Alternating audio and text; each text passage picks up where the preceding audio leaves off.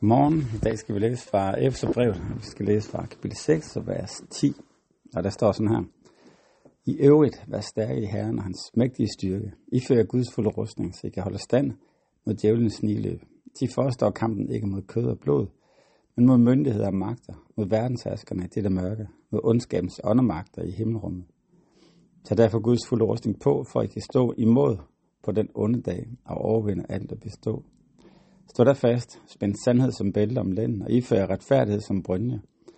Og tag som sko på fødderne vilje til at gå med fredens evangelium.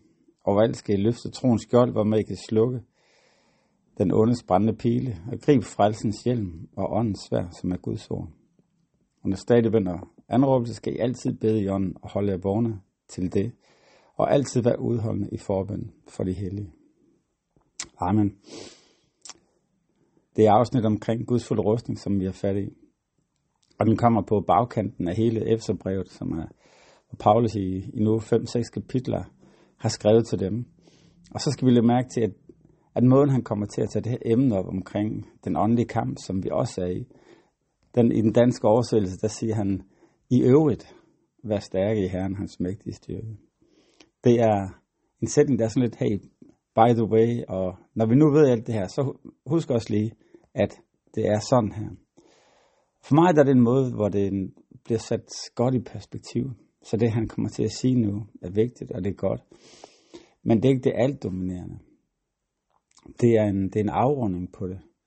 Og, øhm, og ergo hjælper det os til ikke at, at gå ind i de grøfter, som vi nogle gange kan gøre, når vi, når vi snakker omkring den åndelige kamp, som er.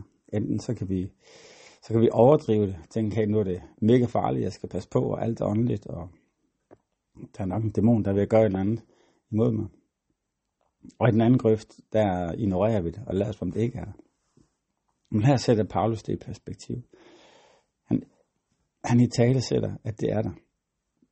Han siger, I fører Guds fulde rustning, så I kan holde stand mod djævelens sniløb.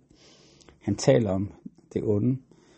Og det er jo ikke overraskende i trosbekendelsen, der startede med at sige, at vi forsager djævlen af hans gerninger. Så på den måde er det i vores, i vores billede. Men nogle gange i hverdagen, så får vi måske talt det ud. Eller vi får det måske placeret i en måde, hvor vi på et tidspunkt, hvor der er Halloween, som der er her i de her dage, jamen der, der bliver, bliver det gjort sjovt, og det bliver gjort harmløst. Eller djævlen bliver en, en rød fyr med en trefor, og så bliver det gjort useriøst. Og så mister vi måske forståelsen for, at det rent faktisk er der. Men Paulus siger, at, at det er her. Han i tale sætter det onde. Og så siger han, for os står kampen ikke mod kød og blod, men mod myndigheder og magter. Det gør han faktisk på et tidspunkt, hvor han lige har brugt et helt kapitel på at tale om relationer. Han har talt om relationen i ægteskabet. Han har talt mellem forældre, mellem børn, mellem øh, ledere, mellem medarbejdere. Og så siger han, hey, den virkelige kamp er ikke mellem, mellem mennesker. Det, er ikke, øh, det ligger et andet sted. Og så taler han om, at der er myndigheder og magter, og verdenshersker det mørke.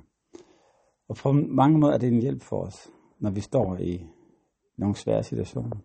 Det kan være, når vi lige nu skal forholde os til det, der sker i Mellemøsten. Så kan vi gå helt i selvsving, og vi kan blive meget øh, indigneret over den anden part, end den vi lige holder med. Palæstinenserne, eller, eller jøderne, eller hvad, alt efter hvad, hvad vi tænker. Og det kan være, være se, det kan være svært at se mennesket i den anden, på den anden side. Men det her kan hjælpe os til at blive ved med at se mennesket. Og så sige, okay, der er noget her, der er så voldsomt. Der er noget her, der er så tragisk. Og det er ikke bare mennesker, der er onde. Men der er noget bagved. Der er større magter på spil her.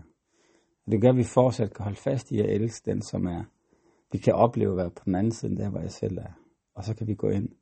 Og så kan vi gå ind og bede. Fordi det er det, som afsnittet her ender med. Der står under stadig bøn og anråb, skal I altid bede jer og holde jer vågen til det. Og være udholdende i forbud. Det er egentlig den retning, som Paulus sender os på i dag.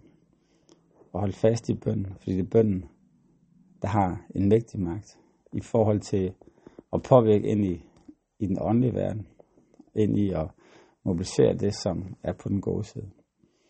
Så lad os tage det med her for morgendag, og fastholde og bede, fastholde og, og tak Gud, og bekende, hvem han er.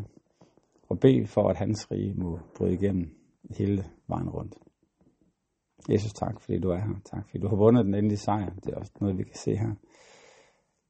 Og her tak, at vi kan, vi kan bede. Tak, at du vil bryde igennem. Her også der, hvor det onde lige nu rammer mest. Her tak for, at dit lys var brudt igennem. Det takker dig for i Jesu navn. Amen. Amen. Ha' en rigtig dejlig dag.